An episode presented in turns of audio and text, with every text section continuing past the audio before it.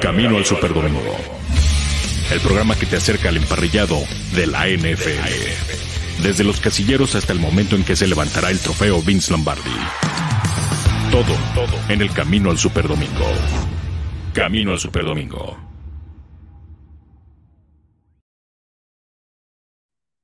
Hola, ¿qué tal? Buenas tardes. Bienvenidos a Máximo Avance, la casa del fútbol americano en México.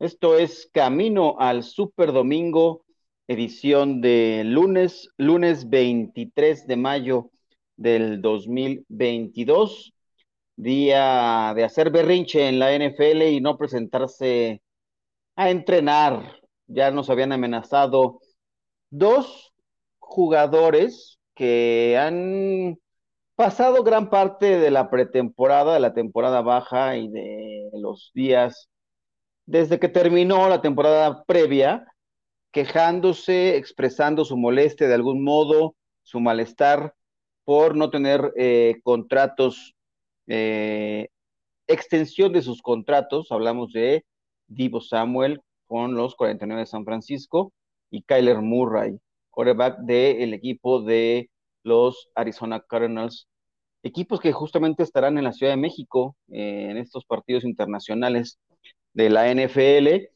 y pues eh, esperemos que para esa época ya esté todo resuelto en la cuestión de los berrinches. En el caso de Kyler Murray, ya tiene contrato, ¿no? El tema es que ya le hicieron válida la opción de quinto año para ganar una buena lana en el 2023, pero él quiere más. Él lo, ha dicho, inclusive ha amenazado que no se va a presentar a jugar en la temporada regular si no le dan un contrato eh, jugoso y a largo plazo como lo desea. Su él y su agente han puesto sobre la mesa de los Cardinals eh, propuestas que al no ser tomadas en cuenta ya fueron retiradas. Y ahora que estamos en la época de, los, de las actividades eh, organizadas voluntarias, pues han decidido que como es voluntario, no se quieren arriesgar y no se van a presentar a entrenar con sus compañeros. Divo Samuel eh, han hecho ambos, ¿no? Todo un circo mediático con sus redes sociales, borrando cualquier eh, insinuación o cualquier relación con sus respectivos equipos por un tiempo y después depurando fotos y después regresando. Ya ambos tienen, eh, han seguido nuevamente las cuentas de sus equipos, en los que, cuales tienen contrato, porque el caso de Divo Samuel también tiene contrato, solamente que quieren uno nuevo. Y su forma de expresarse es decir, bueno, pues no nos vamos a presentar a entrenar y así está la situación.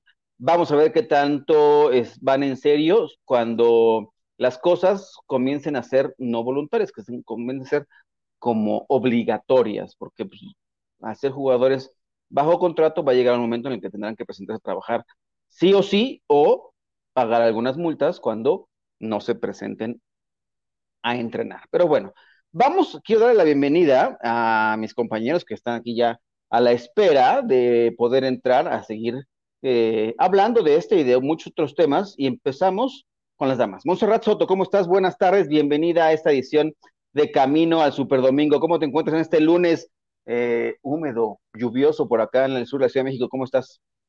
¿Qué tal, abuelo? ¿Qué tal a todos los que nos están viendo en Máximo Avance? Como dices, pues un lunes muy gris, lluvioso, pero creo que ya hacía falta para contrarrestar un poco el calor que habíamos tenido estos últimos días, insoportable. Y pues con muchísima información de lo que vamos a platicar ahorita, ya les adelanto un poquito el abuelo y nos va a gustar muchísimo que estén pendientes porque de conocer sus opiniones de esos temas va a ser muy importante. Creo que son temas en los que vale mucho la pena y que creemos un poquito de conversación y debate. Eh, así que muchísimas gracias, espero que se queden todo el programa con nosotros hasta las 7. Perfecto, Monse, gracias. Y también a mi primo, los primos López se unen aquí, Julián López el Packer de corazón, el... Eh, mira, ahí está. No, no, no, no lo podemos. cada, cada quien no puede negar la, la, cruz de su parroquia. ¿Cómo estás, Julián? Bienvenido, buenas tardes a esta edición de Camino al Superdomingo de Berrinches. ¿Cómo estás, Lucho? Bien, muy contento de estar con ustedes. También saludar con mucho afecto a, a Montse Soto. Eh, muy contento de iniciar la semana con, con estos berrinches que quizás ya eran un poquito esperados, ¿no? Quizás los OTAs no son todavía eh, un indicatorio de, del estado de rebeldía, pero en el caso de estos dos a los cuales nos estamos refiriendo, creo que era eh, una noticia más que esperada que no se presentaran. Otra cosa podría ser ya cuando vengan los obligatorios, ¿no? A mediados de mes de junio, pero pues sí, ambos este, jugadores siguen buscando y batallando con las gerencias generales de sus respectivos equipos por obtener esta, eh, para muchos, en, el caso de Divo, cuestionable, ¿no? Si se lo merece, pero en el de Kyler Murray creo que sí tiene un poquito más de mérito, primo. Sí, si quieres ahorita podemos hablar un poco del tema de qué, de qué lado están, ¿no? Si estando eh, si es válido o no válido. De algún modo, eh, ya lo ha dicho Roger Goodell con el paso del, tiempo, esto, esto es para muchos es un privilegio el poder estar dentro del fútbol americano profesional, ganar dinero de la actividad que a la que se han dedicado desde que son niños, prácticamente jugando en, el jardín de sus casas y después desarrollando su actividad como profesionales.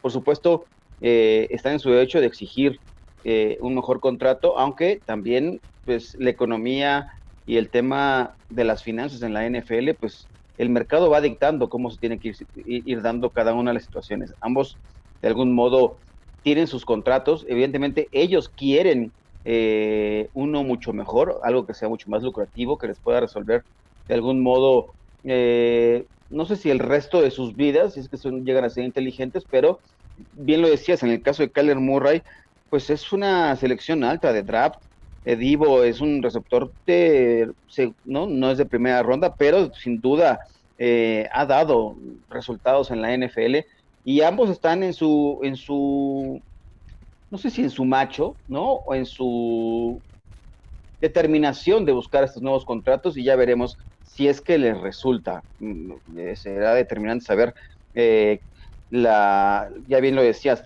las, las presentarse a los trabajos ya obligatorios tendrá que ser a partir de junio, ¿no? El, del 14 al 16 de junio, ambos equipos tendrán ya campamentos o mini campamentos obligatorios y en los cuales si no te presentas, pues te arriesgas a, recibir una multa económica.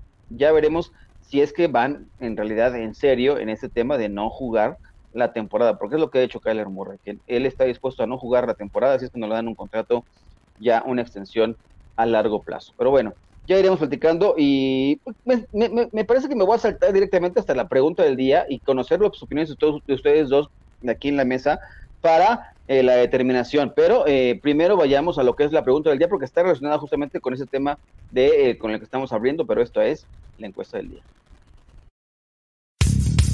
La encuesta del día. Camino al Superdomingo. Y vayamos viendo, ¿no? Y la pregunta dice de la siguiente manera, ¿quién se dará primero a la presión de un contrato a largo plazo? ¿No? Y las opciones son, vamos, venga directamente a Arizona, San Francisco, o van a ser los jugadores, Kyler Murray o Divo Samuel. ¿Esto qué quiere decir? Que bueno, que se presenten a trabajar y que de algún modo pues no tendrán de otra. Y ya lo veremos más en el mediano plazo, allá por el mes de junio. Decidiremos qué es lo que, qué es lo que pasa primero, quién da su brazo a torcer. ¿Tú crees, tú quién crees que vaya a ser Monse el que dé su brazo a torcer primero? ¿Divo, Kyler o sus respectivos equipos o ninguno? ¿Qué pasará? Yo creo, abuelo y Julián, que el que tiene que dar su brazo a torcer primero es Divo. ¿Por qué él? Porque definitivamente un equipo no. Espero que no sea un equipo porque va a dar pie a que empiece una catástrofe en la NFL con varios jugadores que van a querer hacer lo mismo al encontrarle la manera a los equipos de pues de manipularlos, de sacarles provecho. Entonces espero que los equipos no sean. Y de los dos, yo creo que Divo, porque Mira, tienen algo en común, Ellie y Murray. Los dos son em, draft de clase 2019, ¿correcto? Entonces, los dos son muy jóvenes y demás. No sé por qué se están poniendo en este plan. Todavía no están en posición ni tienen la autoridad de estar exigiendo, pero los dos creo que, que Divo es el que está en menos, ¿no? Él y sale con su, su eh, pretexto de que lo pusieron a hacer de más, que él es una posición, pero que hizo de más, entonces merece más. Para un, alguien que tiene tan poca experiencia como él, pues yo creo que está de más. O sea, se ve por donde veas que está mal hecho, es prepotente. Eh, yo creo que ya está empezando a marchar su carrera desde ahorita. Más adelante vamos a hablar más extenso del tema, pero creo que, que eh, puede estar cavando su propia tumba desde ahorita si no le baja y si no cede para por lo menos remediar un poquito el daño que ya está haciendo a sí mismo y a su imagen pública. Oye, Julián, eh, ahorita le voy a pedir a, Grecia que nos ponga esta imagen y yo te preguntaría, así como en la que presentan el tema, ¿qué han ganado? Es como que habría que preguntarle, o sea, con la, con la postura que tienen esos dos, como, yo les preguntaría a ustedes, ¿qué han ganado como para poderse ponerse a exigir de cierta manera? Porque esto, eh, si bien no es nuevo, ¿no? Hay que recordar en su momento un tipo como Emmett Smith dejó de jugar los primeros dos partidos de temporada regular y sí, eh, los Cowboys tuvieron que dar su brazo a torcer, pero era un jugador que ya había sido MVP, o sea, ya había ganado el título de la NFL y Dallas arrancando 0-2, pues dijo, bueno, está bien, queremos al, líder corredor de la NFL y le vamos a dar el contrato que estaba buscando. De estos dos, ¿qué ha ganado alguno de ellos, Julián, como para estar en esta posición de decir, bueno, eh, hacer esos berrinches? De si bien ahorita es eh, pues, voluntario, ¿no? Y están en su derecho de, ¿no? Ejercer su derecho de decir, bueno, pues al ser voluntario, pues no voy. Aunque hay que decirlo, está mal visto que si el resto de sus compañeros están en el training, en esas en esas OTAs, ¿no? Actividades organizadas voluntarias, pero esa actividad organizada por el equipo, no está bien visto que no estén presentes, ¿no, Julián?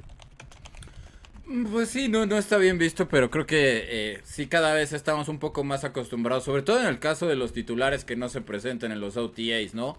Eh, por ejemplo, Rogers en sus últimos dos MVPs ni siquiera se acerca y dice que no lo necesita. Y creo que cuando tienes un ejemplo como ese, pues realmente los OTAs a veces sí es una buena señal de que estás comprometido con el equipo, pero creo que no es, no es tan grave, ¿no? Y yo creo que, por ejemplo, particularmente en el caso de Diego Samuel, podría traer cierto efecto positivo eh, para que sobre todo Trey Lance, ¿no? Que ahorita ya tiene todos los reflectores de que luce como titular para la semana 1, pues puede ir aclimatándose con jugadores como Ray Ray McLeod, ¿no? Eh, como Jawan Jennings, que ellos tengan más repeticiones con Trey Lance porque Divo Samuel es un jugador que ya está probado. Lo que han ganado, pues ya sabemos, ¿no? Divo Samuel ha ganado ser el jugador que tiene más yardas de scrimmage desde 1995 en un equipo como San Francisco. Creo que sí, eso sí es un, un cartel muy grande, ¿no? Que la temporada anterior no le fue muy bien porque San Francisco fue un hospital, pero desde que la temporada, desde su temporada de novato ya se veía que pues era un toro realmente jugando en la posición de receptor abierto, como, como dice Álvaro Martín, son eh, white backs, eh, receptores realmente jugando la posición de corredor abierto. Eh, eso es lo que ha ganado Divo Samuel. no llegó al Super Bowl porque eh, San Francisco dejó ir eh, escapar una intercepción realmente ridícula y, y, quizás por eso te digo que no ganó nada, porque realmente en caso de que se hubiera dado esa jugada que me parece que era de trámite, él se hubiera convertido, creo, de calle en el MVP, en caso de que San Francisco hubiera terminado siendo el equipo campeón, y creo que lo hubiera terminado siendo, porque no creo que los bengalíes de Cincinnati hubieran tenido material humano para detener el pass rush de, de San Francisco, simplemente no hubiera sido, y en automático creo que San Francisco hubiera sido campeón. Y Kyler Murray pues ha ganado ser novato del año, ha ganado ser dos veces eh, jugador de Pro Bowl y él es muy consciente de que la mayoría de los corebacks que empiezan a brillar en el cuarto año eh, que están jugando en la NFL es cuando viene el contrato importante. No ha dicho nada realmente Kyler Murray desde la dolorosa derrota en contra de los Rams. Creo que sí sería bueno para él, para el entorno, para los aficionados de Arizona, que él ya se, que él dijera algo, ¿no? Porque lo único que supimos fue la carta que sacó su, su agente Eric Burkhardt diciendo que está comprometido con el equipo, que quiere ganar Super Bowls con el equipo, pero a la vez también nos dejó sentir que siente que él es el chivo expiatorio, ¿no? A quien se dirigen todas las culpas del fracaso de, los Cardenales de Arizona, el último invicto de la NFL y que realmente le parece que no es justo.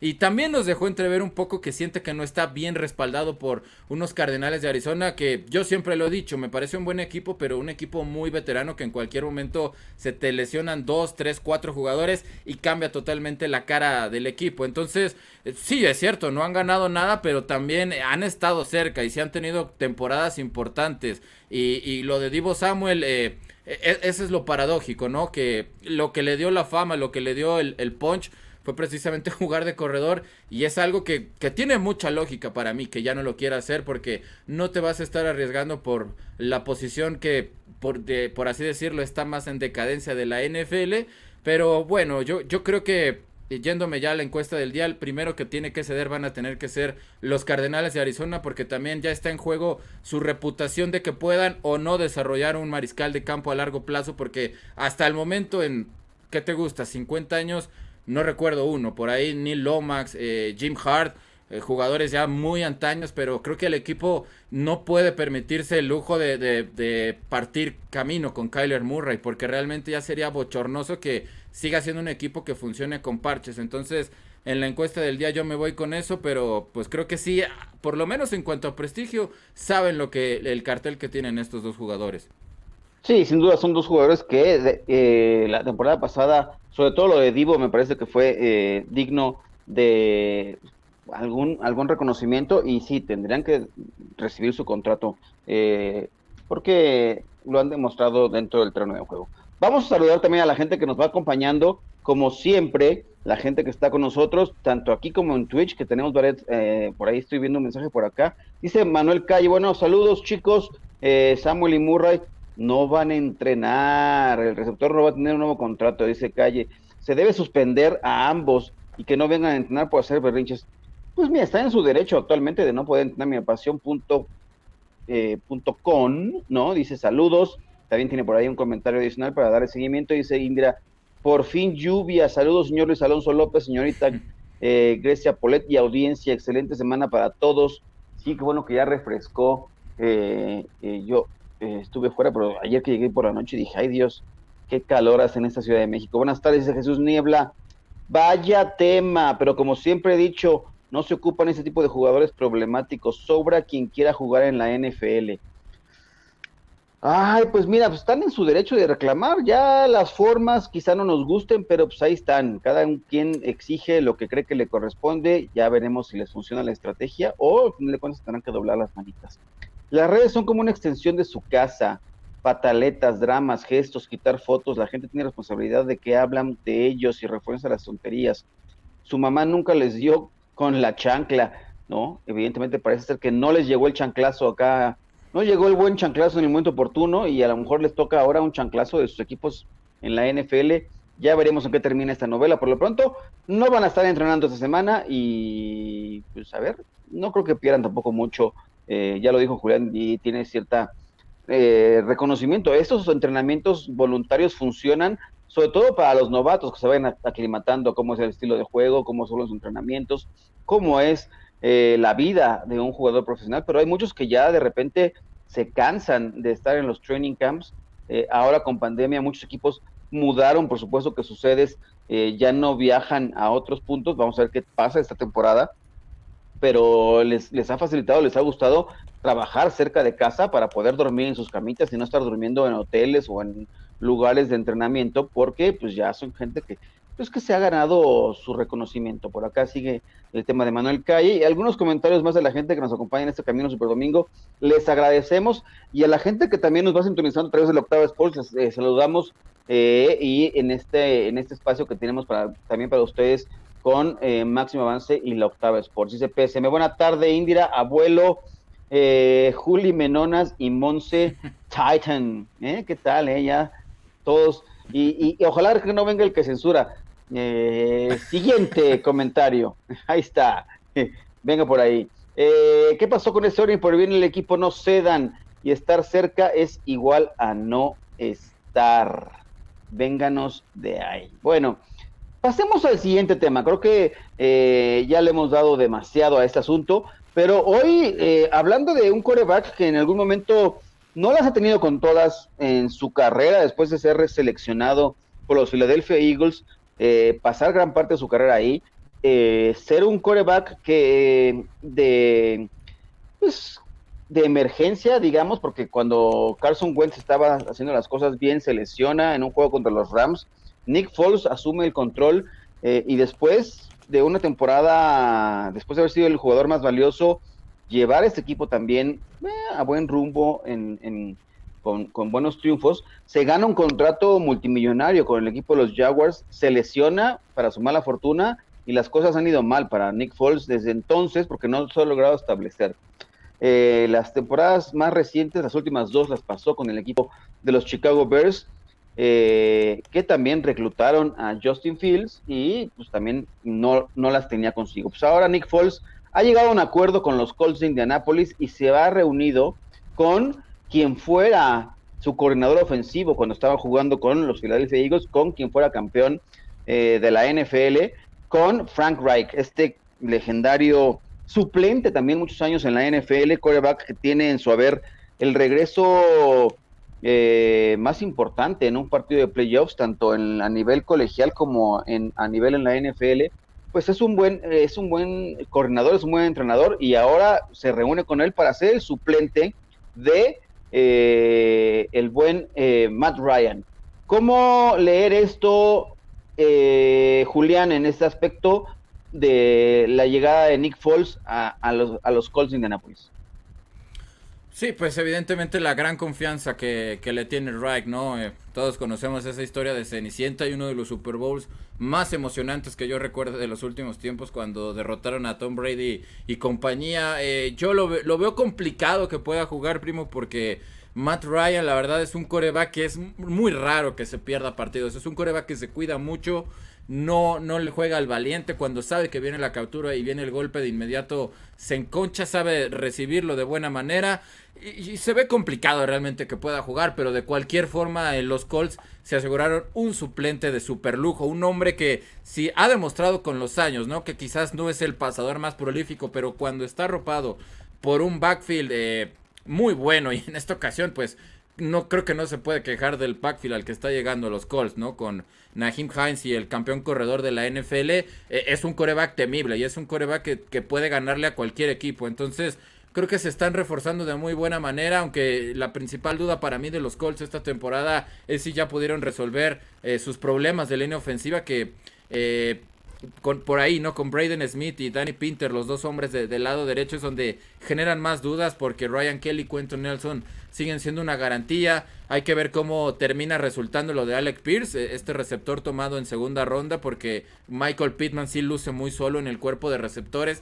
También tomaron un, ala cerrada que quizás le pueda ayudar un poquito un Mo Cox, que de repente sí se ve muy cargado en, en targets, pero muy bueno, muy, muy extraordinario suplente. O sea, creo que estás hablando de fácilmente de los tres mejores suplentes hablar de, de Nick Foles y, Frank Reich, es un hombre que le puede sacar todo el rendimiento del mundo, que lo conoce a la perfección, pero teniendo ahí a Matt Ryan, que es el coreback eh, que más yardas, eh, que ha sido más regular en los últimos 10 años, veo muy, pero muy complicado que pueda tener una oportunidad de jugar, pero pues en la NFL con tantas lesiones nunca se sabe. Es correcto, es como un cuestión, una cuestión de emergencia eh, tener a alguien veterano que está probado y que ya, ya sabe lo que es ganar un Super Bowl y ser el jugador más valioso. Eh, ¿Crees que en algún momento Montserrat le pueda llegar alguna oportunidad? Ya tampoco es un quarterback eh, joven, ¿no? Ya está por arriba de los 30 años de edad. ¿Crees que en algún momento, si llegara a tener alguna oportunidad, le, le pueda llegar a una oportunidad de ser nuevamente titular en la NFL a Nick Foles? Es muy interesante porque él, no nos olvidemos que él era también suplente el año que ganó el Super Bowl y que fue MVP eh, cuando Carson Wentz se lastimó. Y no sabemos, este va a ser un duelo de, veteranos en los Colts, tanto él como Matt Ryan son muy buenos, ya también veteranos.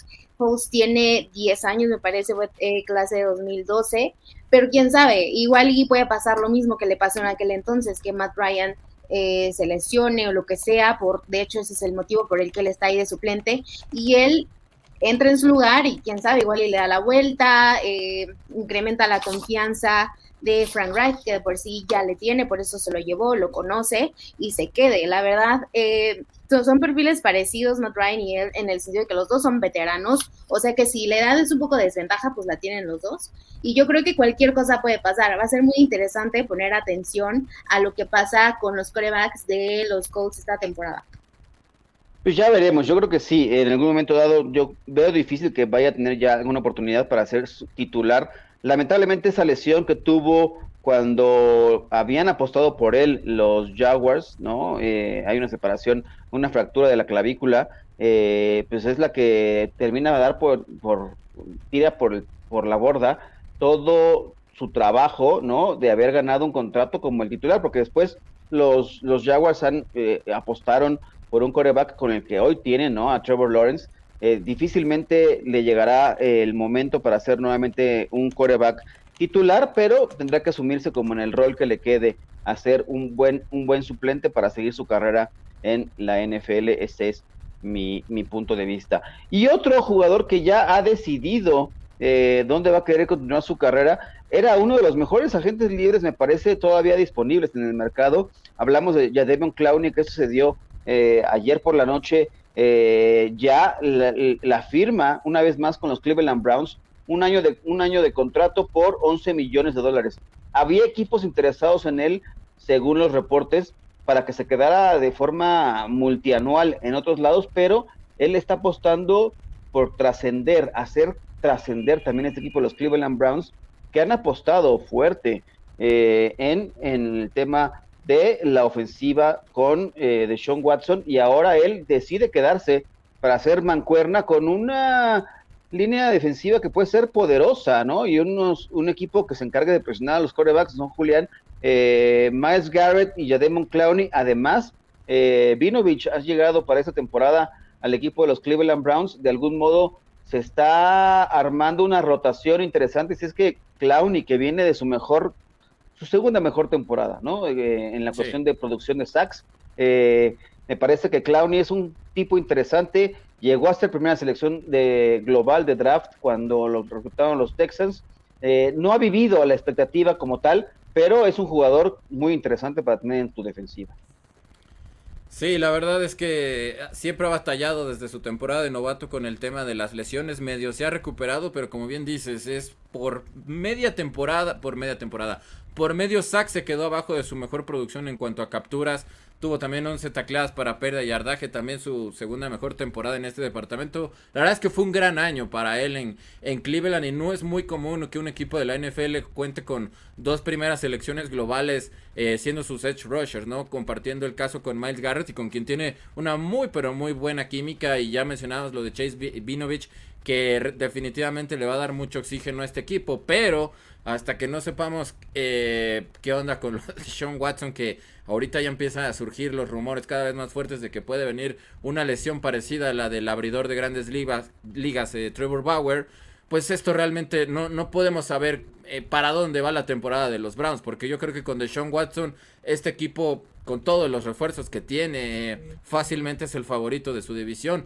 Pero si le cae una suspensión que muchos ya están diciendo que mínimo va a ser esta temporada, eh, creo que estás desperdiciando probablemente los mejores años, ¿no? De, esta gran dupla de Edge Rushers. Muy bueno para la defensiva de Cleveland, que de por sí es una muy buena defensiva. Yo también espero que este sea un año en el cual Jeremiah Augusto Kuramoa eh, pueda despegar ahora ya que se aclararon sus problemas eh, que parecían crónicos del corazón. Ya está bien, yo creo que ese fue un jugador que fácilmente pudo ser de primera ronda. Es un jugador que todavía no ha explotado mucho y que en conjunto con estos dos tremendos edge rushers pueden hacer todavía más temible el patch rush de, los Cleveland Browns. Pero hasta que no sepamos hacia dónde se dirige la situación de Deshaun Watson, no podemos realmente eh, augurar de qué, de qué temporada vamos a estar hablando de los Cleveland Browns, pese a que tienen a Jacoby Brissett, que es un coreback que, que te puede ganar algunos partidos, pero definitivamente para esa división sí es necesario Deshaun Watson sí o sí, porque la pelea y la, la el nivel entre ambos, entre, entre los tres equipos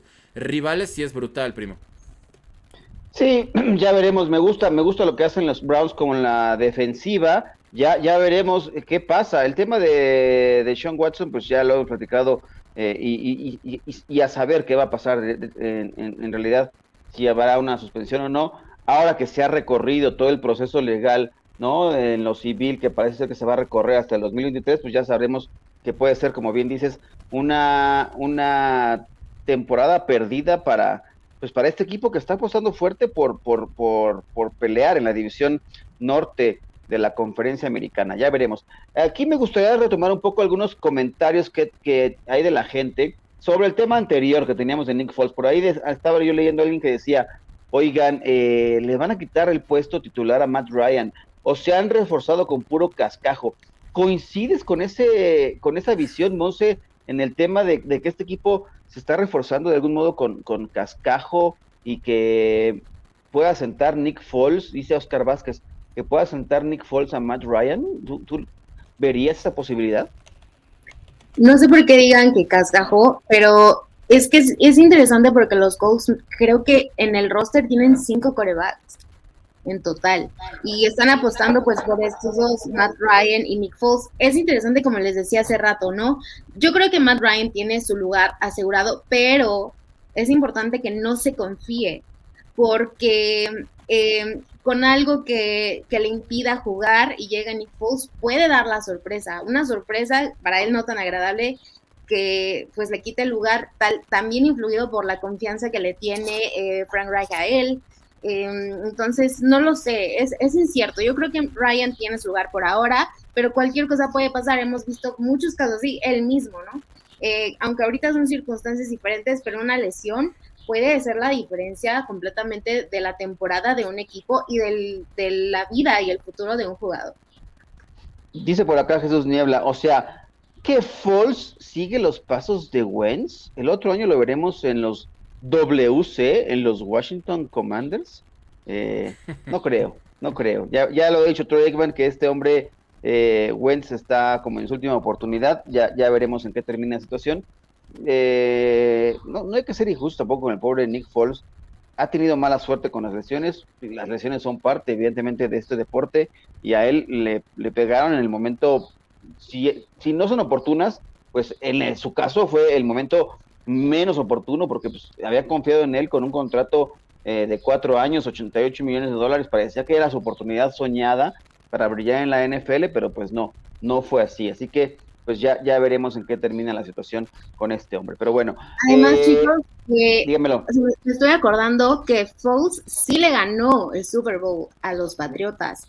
Y sí, claro, él fue, bueno, Matt Ryan está ahí entre el paso de, la peor debacle en la historia del Super Bowl, ¿no? del 28-3, ¿no? A, y el, al dominio que tuvieron este en un, en un tiro de toma y daca, ¿no? Era 41-33 termina ese, ese, Super Bowl, que es de los más, yo que recuerde de los más entretenidos en la época reciente, porque además el, el, plan de juego establecido tanto por Doug Peterson como por Frank, Frank Reich que ahí es Doc Peterson, me parece que es el cerebro detrás de ese, de esa, ese llamado de jugadas eh, que hicieron enloquecer a los Patriotas y a su defensiva. Así que ya veremos en qué termina la situación, pero sí, es, va a ser un tiro interesante, pero yo creo que Matt Ryan y la apuesta que hicieron los Colts por llevar al veterano es para que se vaya ganando la titularidad y además eh, es para él para perderla y no creo que vaya a ocurrir, además tenga una lesión pero como ya nos dijo Julián, es un tipo muy inteligente para deshacerse rápido del balón. Hablemos ahora de otro equipo, ya que estamos también eh, con los Cardinals. Eh, hoy se ha anunciado ¿no? que la segunda temporada de Hard Knocks en temporada regular, veremos a este equipo de Arizona que ha tenido novelas para aventar ¿no? Y varias historias que seguir en esta temporada baja con el tema de Kyler Murray, con la suspensión uh, de Andrew Hopkins. Eh, esperan estos productores de, esta miniserie documental que tendrá su segunda temporada con eh, el tras bambalinas de un equipo de la NFL en plena temporada. Ya salaron a los Colts la temporada pasada con Hard Knocks echándolos a perder en su última semana del calendario regular, siendo las me reír de la NFL, porque ellos tenían todo para clasificar a los playoffs y no lo consiguen. Ya vimos todo lo que pasó ahí en ese Hard Knocks. Ahora será desde Glendale, desde Arizona, donde veremos eh, el teje y maneje de cómo se va gestando eh, eh, un equipo en plena temporada. Si ya bien tendremos el Hard Knocks en la pretemporada, se anuncia hoy la segunda temporada de Hard Knocks in season, o sea, en plena temporada serán los Arizona Cardinals. ¿Qué historia te gustaría ver, Monse, en este equipo de Arizona eh, desarrollándose por ahí, eh, brindando ahí un, un, Rondale Moore, haciendo eh, el, olvidar a, a DeAndre Hopkins y ya no dejarle su lugar como receptor? O, qué historias podrían ser las mejores? La casa de acá de, de Clinsbury que, eh, que ha sido una maravilla esta, esta, casa que nos ha demostrado en los drafts. ¿Qué, qué historia podemos seguir o, qué te gustaría estar viendo eh, desarrollándose con estos Arizona Cardinals? A mí me encanta la visión de los productores de, de Hard Knocks, porque qué casualidad caen escogido a los Cardenales justo ahora que hay muchísimas cosas pasando, mucho chisme, es que hasta parece que quieren hacer tipo Big Brother, algo así, con mucho morbo. Va a ser interesante. Yo quiero ver eh, lo de lo de Murray. Quiero ver este qué va a hacer si, si es que se queda, ¿verdad? Que yo creo que sí. Este, qué va a hacer en, en, el equipo, si va a estar incómodo, si va a ser como que la oveja negra, si va a querer contaminar a los compañeros. O sea, va a estar bueno como en plan de chisme, creo que va a llamar mucho la atención en ese sentido. También, bueno, el Super Bowl del próximo año va a ser en, Arizona. Van a venir a México. Imagínense que podamos verlos en, su viaje a México, qué hacen acá, cómo la pasan, si comen tacos. Hay muchísimas cosas interesantes de los Cardenales esta temporada. Así que yo, yo sí voy a estar pendiente. Yo no sé ustedes, Julián Abuelo, pero a mí me emociona muchísimo eh, esta temporada de Hard ¿Tú dónde crees que venir a comer aquí? ¿A dónde les recomendarías a los, a los Cardinals? Comer en la Ciudad de México, Julián?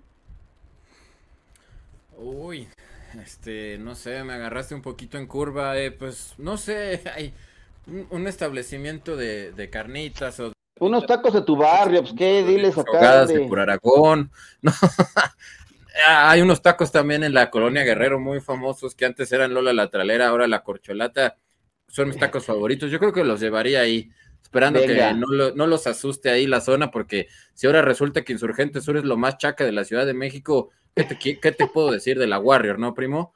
Eh, pero sí, yo me los llevaría por allá, esperando que no se asusten. Pero ya hablando en serio, eh, yo sigo sin ver el Hard Knocks en temporada regular de los Colts. No sé en dónde se pueda ver. En el Game Pass, hasta donde yo sé, no está disponible. En, en, el HBO Max, este, versión tropicalizada, tampoco está disponible. Entonces, sí, qué bueno que, que que ya salió en temporada regular. Nada más díganme para nosotros en el mercado latino, si la única manera de recurrir a, este Hard Knocks que es en temporada regular es, a través del Festival de Torrento, o sea, a través de los torrents, pues entonces pues no nos dejan otra opción, ¿no? Porque sí, sí, el de los Lions sí, lo, sí sé que los vamos a poder ver a través del Game Pass, el de los Cowboys igual, pero los de temporada regular no sé por dónde demonios lo puedas ver si no estás en territorio estadounidense. Y dentro de las historias que podrían ser interesantes de los Cardenales de Arizona, pues darle seguimiento a este equipo que, como ya decía al principio del programa, es muy criticado porque le pagaron mucho dinero a jugadores muy veteranos que temporada tras temporada ya demuestran que quizás ya están sufriendo de lesiones muy crónicas, caso de JJ Watt, caso de AJ Green, evidentemente darle seguimiento a la historia de DeAndre Hopkins, cómo se va a tomar él para que es un jugador muy reservado y que siempre responde en el campo esta suspensión de seis juegos. Lo salió a defender Larry Fitzgerald diciendo que es jugador de Salón de la Fama, para muchos no, porque ya ensució su carrera al, tomar ventaja, ¿no? Con el tema de las sustancias prohibidas, lo de James Conner, cómo es una máquina anotadora en, en zona roja, lo, evidentemente Kyler Murray, que creo que va a ser la principal, ¿no? Cómo, cómo se está tomando esta temporada y qué tan en serio está sacrificando su físico en caso de que los Cardenales no le estén dando ese, ese contrato que él está buscando con muchas ansias. Pero creo que principalmente es si los veteranos, llámese de Andre Hopkins, Zach Ertz, JJ eh, Watt, este, Buda Baker también, como cómo eh, terminó saliendo de esa conmoción que realmente fue muy, pero muy aparatosa. Realmente a veces sí me dejó en shock lo que, lo que sufrió en contra de los Rams. Creo que hay muchísimas historias de estos Cardenales de Arizona para poderlas discutir a través de temporada regular, pero pues nada más que nos avisen por dónde lo podemos ver, ¿no? Porque yo quiero ver el de los Colts y todavía no he podido, primo, pero se me hace que voy a terminar que recurrir al Festival de Cine de Torrento. Me parece que pues, hay que pegarle a la, no te voy a decir las palabras correctas de, pues, la, no, piratería, no, no, este, pues, conseguirlas de algún modo en el mercado informal, pues ni modo, si no nos dan opciones, pues hay que conseguirlo, hay que conseguirlo. Eh, ¿Tú ya viste el de eh, los Colts?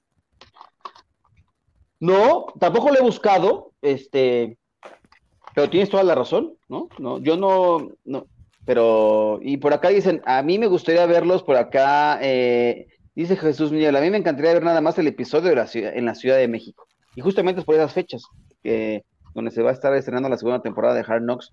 Allá en el territorio, pues lo podemos conseguir, ¿no?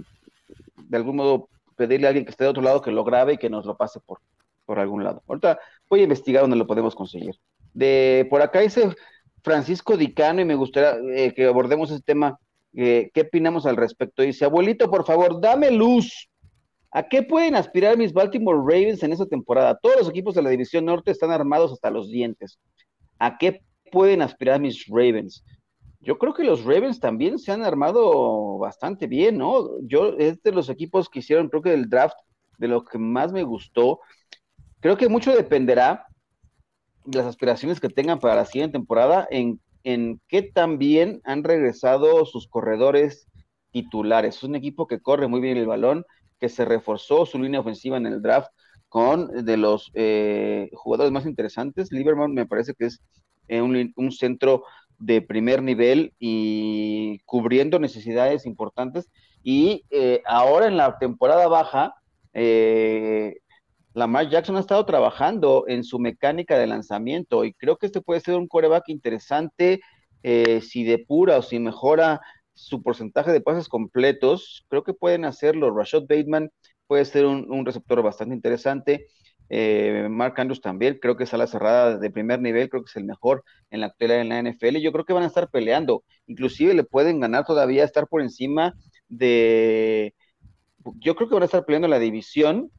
Eh, hoy estaba viendo que entre los rosters más completos, los Bengals no hicieron el top 7, digamos, en la conferencia americana yo creo que es un equipo interesante. ¿Tú qué pensarías de los Ravens, Monse, eh, para ahondar un poco más en ese tema?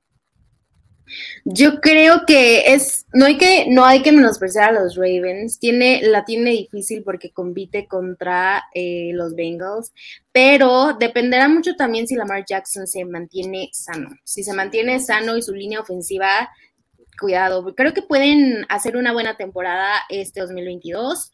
Eh, pero bueno, no lo sé. ¿Ustedes qué opinan? Pues mira, estábamos viendo por ahí que Calais Campbell está regresando. ¿Tú cómo ves a los Ravens? ¿Qué te, ha gustado de la temporada baja de los Ravens, Julián? ¿Y qué, cuál crees que sea dentro de esta conferencia, de esta división norte de la conferencia americana, en qué lugar eh, en, en, la temporada, en, la etapa en la que estamos, en qué posición los pondrías tú ahorita?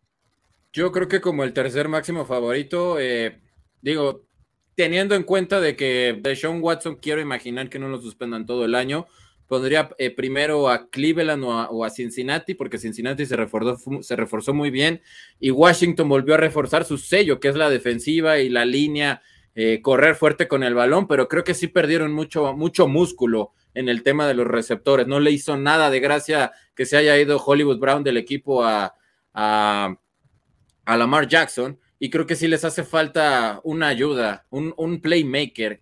Eh, Rashad Bateman se esperan muchas cosas, pero realmente todavía no ha demostrado ser un receptor uno en la NFL y, creo que va a tener que depender mucho de un Mark Andrews que estas últimas temporadas lo, han golpeado muchísimo y ha aguantado porque es un monstruo Mark Andrews, pero creo que sí le, no sé si le urge, pero sí sería necesario para que Lamar Jackson pueda desarrollar un poquito más eh, esta faceta como pasador, porque también es un coreback que ha recibido una cantidad de golpes impresionante que ha aguantado, ¿no? Y que apenas la temporada pasada fue el primer partido que se perdió un partido por lesión y, y no sea porque le había dado Chuck Norris, ¿no? Como en temporadas anteriores, pero creo que sí le surge otro, otro jugador interesante que le pueda, que pueda eh, representar una amenaza en lo profundo como si lo representaba Marquise Brown. Y ahorita Baltimore no tiene ese jugador porque Devin Duvernay como receptor número dos y James Prochet, creo que son chicos que están muy jóvenes, muy verdes y no asustan a nadie, pero aún así con todos estos problemas en ofensiva y que creo que siguen siendo un equipo temible a la hora de correr por el balón,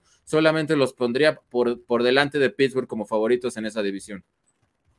Pues sí, me parece que lo hicieron muy bien en el draft con los defensivos que cubriendo sobre todo en la secundaria, ¿no? Eh, y también en la agencia libre con algunas contrataciones que creo que pueden darle eh, buenas posibilidades de trascender. Y una noticia que también se ha dado a conocer recientemente y me gustaría que la abordaras, Julián, es el tema de Dwayne Haskins, que se han dado a conocer algunas, eh, pues después de, su trágica muerte, se ha determinado algo que, que, que, llama la atención. Estaba legalmente borracho al momento de su muerte. La historia que nos habían contado es que estaba trabajando en Florida con el resto de los corebacks del equipo y también con eh, compañeros con receptores para estar eh, buscando eh, subir sus posibilidades de quedarse en el roster, inclusive pelear por la titularidad allá con el equipo de los, de los Steelers. Ahora se da a conocer esta noticia. ¿Qué, qué nos cuentas al respecto, Julián? Sí, salió un, reporte forense justamente esta mañana que decía que eso, ¿no? Prácticamente estaba borracho al momento de que se baja de su vehículo y, decide buscar un poquito de gasolina, pues en una, en una autopista en, donde los autos pasan a, velocidades realmente endiabladas. El límite en Florida para que tú puedas mm, conducir bajo los efectos del alcohol es .08 y Dwayne Haskins tenía eh, eh, límites o grados de alcohol, mejor dicho, entre .20 y .24. Entonces, pues es un, grado considerable, pero creo que eso no es lo más preocupante, sino que también se le detectó norketamina y ketamina, que son eh, pues drogas de receta médica exclusiva, pero que también son drogas de una alta recreación psicoactiva, drogas alucinógenas en especial la ketamina, ¿no? Que ha cobrado mucha popularidad y que inclusive ha, aparecido en muchas canciones. Yo recuerdo una canción de, de, legendaria banda de punk californiano NoFX que se llama Kids of the K-Hole, que es cuando tú te metes muchísima heroína y quedas como en una especie de, pues de hoyo, ¿no? Ya prácticamente desconectado de la realidad y la verdad es que, pues sí es muy duro saber esto, ¿no? Porque sí te da un indicio de, cómo fueron quizás las circunstancias de su muerte ahora que ya también se nos dio a, conocer que un vehículo, pues estuvo a nada de chocar, estuvo a nada de provocar un accidente, lo alcanzó a esquivar a, Dwayne Haskins, pero eh, eh, creo que esto sí ya es una irresponsabilidad. Descanse en paz Dwayne Haskins, pero si él estaba intoxicado y realmente casi provocó un accidente en la carretera, pues sí ya cambia quizás la, manera en cómo lo vemos, ¿no? Porque sí, se, se, fue como una tragedia y se fue como un héroe, pero eh, que, que, haya estado drogado y que haya estado alcoholizado, pues ya te da un indicio de cómo fue realmente que, sucedieron las cosas, además de que también se, se, menciona de que estaba en compañía de una dama que la noche anterior eh, pues se había fiesteado bastante duro, tuvo unos problemas con sus acompañantes y que yo no sé si entre, entre que iba crudo todavía había pasado de copas, pero lo cierto es que no lo deja bien parado, sobre todo el tema de la ketamina, que es una droga muy fuerte y, bueno, la verdad es que sí llama la atención que un hombre, un atleta de la NFL, a, pesar de que es muy, muy peligroso, ¿no? Siempre caminar en una autopista, pues no se haya percatado y quizás por esta intoxicación que pues sí te deja muy anestesiado, no, no, tus sentidos no responden al 100, pues ya te dan eh, una pista, ¿no? De, por qué un camión de basura acabó con la vida de, Dwayne Haskins, pues desgraciadamente estos reportes forenses ya nos comprueban que, que no estaba eh, completamente sobre cuando sucedió este trágico accidente y pues a esperar más noticias, porque creo que ni la esposa ni nadie estaba enterado de que una mujer iba acompañada de él hasta que hoy ya se dio a conocer un poquito más de este trágico incidente, primo. Pues sí, cabe por completo la historia y pues digo, no vamos a revictimizarlo porque ya, ya no tiene modo de responder, pero sí cambia por completo la percepción de lo que habíamos pensado o que hemos recibido en primera instancia de la noticia de esta trágica muerte de un coreback que pues no le fue bien en su etapa como profesional. Mucha gente, eh, recuerdo, criticó la forma como abordó eh, Adam Schefter la noticia, ¿no? Criticando que era un tipo que no había logrado establecerse, que había batallado mucho en su etapa como quarterback, pero que había pues fallecido de forma lamentable, pero hoy en día pues estas circunstancias cambian. No sé si la visión de la gente también al respecto de él como persona, pero bueno, eh, esto pues sí deja por ahí un asterisco eh, difícil de, de, conocer cómo fueron ya realmente las circunstancias en las cuales se dio este lamentable hecho. Hablemos también de Travis Etienne, estábamos hablando de los Jaguars hace rato, mi estimada Monse. Y eh, hoy ya Travis Etienne, corredor del equipo de los Jacksonville Jaguars, ya tiene luz verde para trabajar y estar entrenando al, parejo con sus compañeros. Recordemos que este corredor procedente de Clemson, compañero de Trevor Lawrence colegial y que con el cual se espera que sea un combo de playmakers que tengan los Jaguars, se perdió su temporada de novato por culpa de una lesión en, el pie, la lesión de Liz Frank, pero hoy ya está listo y tiene luz verde para entrenar al parejo sus compañeros. Eh, prácticamente digamos que es una primera selección global, bueno, una, primera, una selección de primera ronda la que tienen ahora los Jaguars y que lo van a poder echar a andar. ¿Qué te parece y cómo, qué podemos esperar de esta ofensiva? ¿Será muy explosiva la, ofensiva de los Jaguars? con Travis Etienne al 100% la próxima campaña? Sí, yo creo que es cuestión de ver cómo viene, o sea, dicen ellos que ya está listo al 100, vamos a ver porque bueno, también la inactividad afecta, además de que mm, los doctores he escuchado que recomiendan no dar el 100% al principio, es paulatino, entonces vamos a ver en los primeros partidos, incluso de pretemporada, a ver qué es lo que logra, si puede eh, acoplarse con sus compañeros, el... Eh, a él lo querían, de hecho, acoplar con James Robinson, que también, de hecho, se, se lastimó. Entonces, bueno, las lesiones que también siguen siendo de las suyas en todos los equipos. Eh, ya hemos hablado también de otros jugadores que vienen de lo mismo. Entonces, él es un jugador que creo que tiene muchísimo potencial, muchísimo futuro por delante. No ha tenido ni siquiera chance de demostrarlo y esperemos que esta temporada ahora sí sea la buena, que venga bien con todo, que ya no se lastime y que le aporte muchísimo a su equipo, que creo que, que aunque muchos lo subestiman, pero creo que, que tiene con qué dar batalla esta temporada. ¿Te gusta esta ofensiva, Julián, con Trevor Lawrence, Travis Etienne, eh, Christian Kirk, eh, Say Jones, ¿no? Marvin Jones Jr., Ingram como ala cerrada? ¿Crees que pueda estar al nivel y hacer este equipo eh, que ya no tengan por lo menos otra selección de primera ronda el próximo año, primera global nuevamente? Eh, sí, por lo menos para eso, por lo menos para que ya no vuelvan a tener ese bochornoso papel de que no hay armas, de que Urban Meyer eh, pues ni siquiera se acordaba de los nombres de su cuerpo de receptores, ¿no? Y Marvin Jones casi quería llegar a los golpes con él. No sé cómo vaya a funcionar lo de Christian Kirk, que se ha hablado mucho, que él es el máximo responsable de que los sueldos se hayan disparado yo, siempre he dicho, ¿no? Que si Kyler Murray no se hubiera lesionado en contra de Green Bay, probablemente se hubiera superado, muy probablemente, mejor dicho, las mil yardas, pero no sé si esté listo para ser el, número uno, el flanker de ese equipo. Creo que Travis Etienne, eh, yo sé que no es un programa, un programa de fantasy, pero creo que sí puede ser una verdadera locura lo que puede generar en puntos este corredor en, en caso de que haya sanado completamente, porque es una lesión muy traicionera, es una lesión que que parece que ya sanaste y, fácilmente te puede mandar al retiro. Así le pasó a Jack Lambert de los acereros de Pittsburgh que decía, no, ya estoy bien y realmente nunca fue capaz de volver a pisar un emparrillado. Afortunadamente, Travis Etienne es un hombre muy joven, se puede complementar muy bien con James Robinson, es un tándem muy interesante, pero sigo teniendo dudas en cuanto a la protección que pueda tener Trevor Lawrence y en cuanto al cuerpo de receptores. Creo que si Marvin Jones se mantiene solo y, puede enseñarle una que otra cosa a la Vizca Chenol, que también es un receptor que medio ha mostrado destellos y que pues sí, definitivamente creo que le pueden ayudar a, al que para mí sigue siendo el, el coreback más talentoso por encima de Joe Burrow, por encima de Justin Herbert, a pesar de que ya son corebacks probados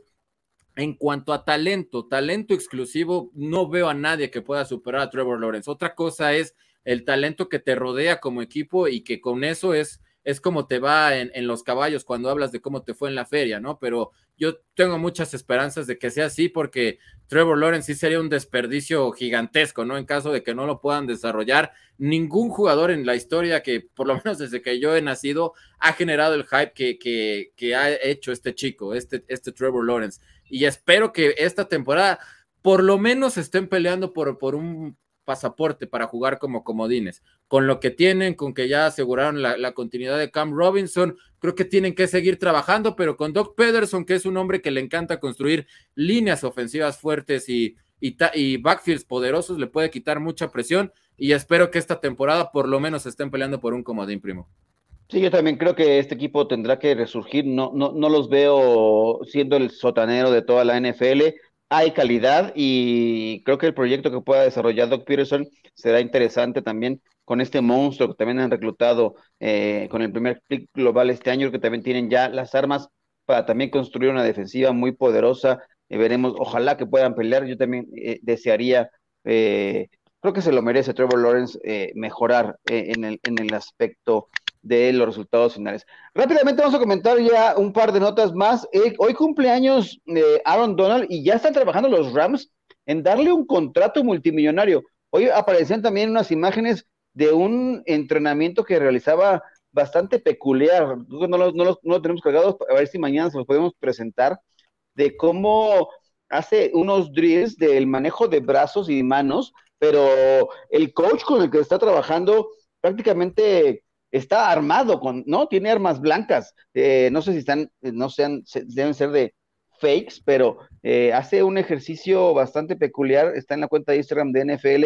Pero bueno, Aaron Donald se merece, sin lugar a dudas, yo creo que el contrato que lo haga el mejor pagado, el defensivo mejor pagado, y es en lo que están trabajando los Rams Espero que vamos a conocer cifras exorbitantes, porque Aaron Donald, sin lugar a dudas, que también había pensado en el retiro, pues lo van a convencer a billetazos de que se quede un largo tiempo. Eh, yo creo que va a ser una locura ese contrato que lo puedan ofrecer a Aaron Donald, que ya están trabajando los Rams en ello, que quieren repetir como campeones y creo que pueden tener las armas. ¿Qué te parece Aaron Donald como jugador, Monserrat? Yo creo que es un gran jugador y de hecho creo que fue clave para que los Rams ganaran el Super Bowl eh, esta temporada pasada. Entonces, eh, yo creo, además, tiene 31 años, es muy joven todavía para pensar en el retiro, tomando en cuenta que todavía tiene la capacidad, sigue siendo un jugador que marca diferencia, suficiente como para ganar un Super Bowl. Entonces, yo creo que él debe seguir. Esperemos que, se arregle. Eh, lo de su contrato con los Rams, porque vale muchísimo la pena. Entonces, verlo otra temporada sería un gusto desde mi punto de vista. Dice por acá Nael González, ¿quién no quiere el contrato de los Rams? Hace magia con el dinero. Sí, evidentemente van a hacer magia. Y ya verás cuando salgan a conocer las cifras. Eh, hay, que, hay que saber cómo trabajar el salary cap en la NFL y los Rams pues han apostado fuerte por veteranos y van a apostar fuertísimo por Aaron Donald porque no lo quieren dejar ir. Eh, por acá PC me decía, la neta es un programa de que tantos quarterbacks solo extraño a Garner Minshew. Ay, hoy justamente estaban a punto de negociarlo en estos últimos días, pero pues no, porque también se rumoraba que Foles estaba en, la mira de los, de los Eagles, pero no, no fue así. Ya nada más remataremos con otros cumpleañeros que estaban hoy, ya les decíamos del tema de Aaron Donald, que cumple sus 31 años. Felicidades, Aaron Donald, campeón de la NFL. Estefan Tweet cumple 31 años, ¿no? Un 29, ¿no? De Tweet. Ah, sí, es que por acá estaba en 31, pero si cumple 29. No, sí son, no ese, ese, lo puse yo. Una disculpa para el público, pero sí son 29. Me, me culpa, primo, me culpa.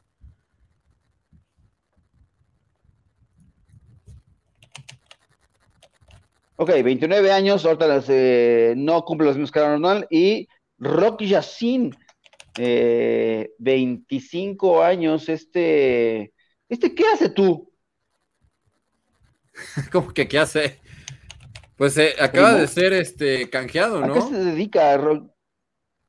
Se acaba de Estaba en los Colts, ahorita está en los Raiders, ah. muy urgidos de, de jugadores en la secundaria. Fue parte de un trade.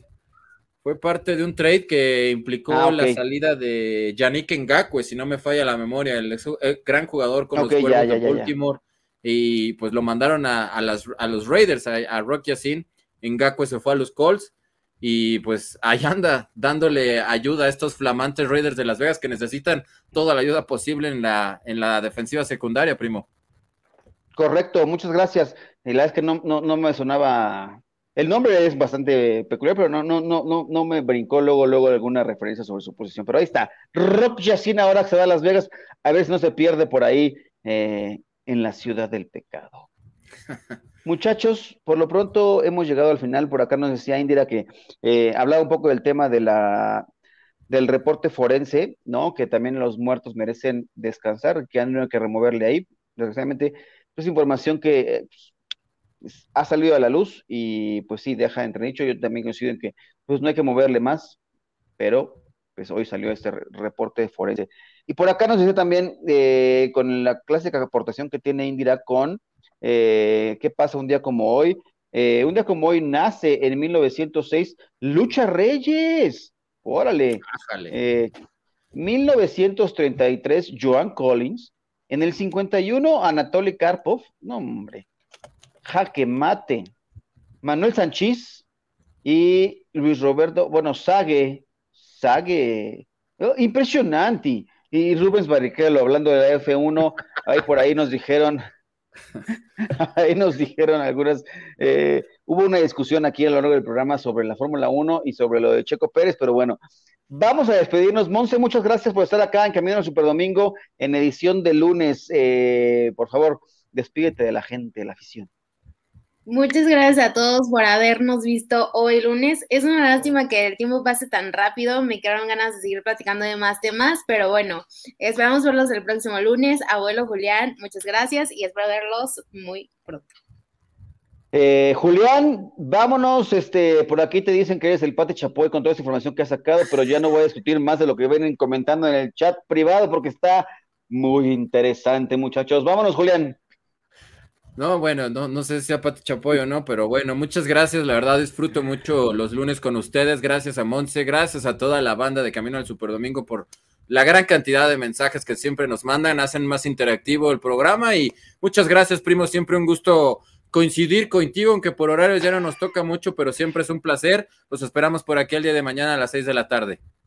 Ya está la producción te cambió acá a Julián Chapoy y creo que creo que va a arder Troya en este momento. Yo me despido antes de que se ponga más interesante todo esto. Yo soy Luis Alonso, me dicen el abuelo. Me pueden seguir en mis redes como en Twitter, arroba abuelo-nfl. Gracias a la gente que nos ha acompañado en esta edición de Camino al Superdomingo. Los invitamos a que sigan pendientes todos los contenidos que tenemos para ustedes. Vayan, visiten el sitio web también porque tenemos la información de lo que hemos platicado hoy y estaremos actualizando también eh, en el día a día la información también eh, eh, a toda la gente que nos sintoniza a través de la Octava Sports, gracias. Eh, esto es Camino Super Domingo, esto es Máximo Avance, la casa del fútbol americano en México. Hasta la próxima.